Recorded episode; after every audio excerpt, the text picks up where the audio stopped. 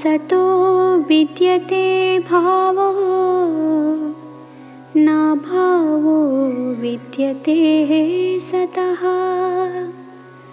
उभयोरपि दृष्टान्तः त्वनयोस्तत्त्वदर्शिभिः ನ ಅಸತೋ ವಿದ್ಯತೆ ಭಾವೋ ಈಗ ಯಾವುದು ಅಸ್ತಿತ್ವದಲ್ಲೇ ಇಲ್ಲವೋ? ಅದರ ಬಗ್ಗೆ ನಾವು ಭಾವನೆಯನ್ನು ತೋರಿಸಲಿಕ್ಕೆ ಹೇಗೆ ಸಾಧ್ಯ? ಕಲ್ಲು. ನಾವು ಹೋಗ್ತಾ ಇರ್ತೇವೆ ಬೆಟ್ಟಗಳ ಮೇಲೆ. ಆಹ, ಎಂಥ ಸೌಂದರ್ಯ ಅಂತ ಹೇಳಿ ಹೋಗ್ತೇವೆ. ಆದರೆ ಆ ಕಲ್ಲಿನ ಬಗ್ಗೆ ನಮಗೆ ಭಾವನೆ ಬರುತ್ತೆ? ಅಲ್ಲಿ ಸುತ್ತಮುತ್ತ ಇರುವಂತಹ ಮರ ಗಿಡಗಳು ತಂಪಾದ ಗಾಳಿ, ಅಲ್ಲಿ ಮೇಲೆ ಹೋದರೆ ತಂಪಾಗಿರುತ್ತೆ. ಮತ್ತು ಮೇಲೆ ಹೋದರೆ ಕೆಳಗಿಂದೆಲ್ಲ ಎಷ್ಟು ಸೊಗಸಾಗಿ ಕಾಣುತ್ತೆ, ಆ ಭಾವನೆ ಇದೆಯೇ ಹೊರತು. ಈ ಕಲ್ಲು ಎಷ್ಟು ಚೆನ್ನಾಗಿದೆ ಅಂತ ನಾವು ಎಷ್ಟು ಸಾರಿ ಹೇಳುತ್ತೇವೆ ಕಲ್ಲಿನ ಬಗ್ಗೆ. ಅದೇ ರೀತಿ, ಗಾಳಿ ನಮಗೆ ಕಾಣೋದೇ ಇಲ್ಲ. ನಮಗೆ ಬದುಕಲಿಕ್ಕೆ ಆಮ್ಲಜನಕ ಬೇಕು ನಮಗೆ ಗೊತ್ತು. ಆದರೆ ಗಾಳಿಯನ್ನು, ಅಬ್ಬಾ, ನನಗೆ ಗಾಳಿ ಅಂದರೆ ಎಷ್ಟಿಷ್ಟ. ತಂಪಾದ ಗಾಳಿ ಇಷ್ಟ.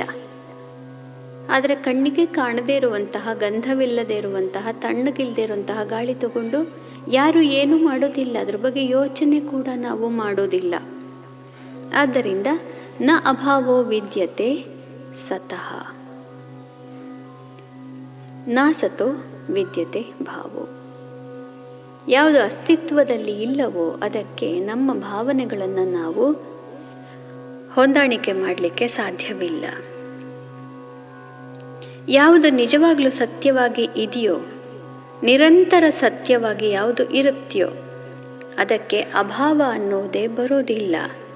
ಅದಕ್ಕೆ ನಾವು ಭಾವನೆ ಮಾಡಲಿ, ಅದರ ಬಗ್ಗೆ ಭಾವನೆ ಮಾಡದೇ ಇರಲಿ, ಅದಕ್ಕೆ ಅದರಿಂದ ಏನೂ ವ್ಯತ್ಯಾಸ ಆಗೋದಿಲ್ಲ.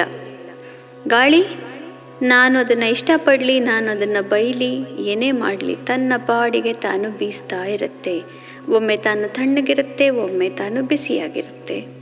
ಒಮ್ಮೆ ಧೂಳು ತರುತ್ತೆ, ಒಮ್ಮೆ ಮಳೆ ತರುತ್ತೆ. ಅದೆಲ್ಲ ನಮ್ಮ ಭಾವನೆಗಳು. ಗಾಳಿ, ನಾನು ಮಳೆ ತರ್ತಾ ಇದ್ದೇನೆ, ಆದ್ದರಿಂದ ನಾನು ಮಹಾನ್. ನಾನು ಧೂಳು ತರ್ತಾ ಇದ್ದೇನೆ, ಆದ್ದರಿಂದ ನಾನು ಬಹಳ ಕಡಿಮೆ. ಯಾವತ್ತೂ ನಮಗೆ ಏನು ಬಂದು ಯಾರೂ ಹೇಳೇ ಇಲ್ಲ. ಯಾವುದು ಶಾಶ್ವತವೋ ಅದಕ್ಕೆ ಅಭಾವ ಅನ್ನುವುದು ಇಲ್ಲ. ಮತ್ತೆ ಯಾವುದು ಇಲ್ಲವೇ ಇಲ್ಲವೋ ಅದಕ್ಕೆ ಒಂದು ಭಾವ ಅನ್ನೋದೇ ಇಲ್ಲ. ಮತ್ತೆ? ಇದು ಏನಂತ?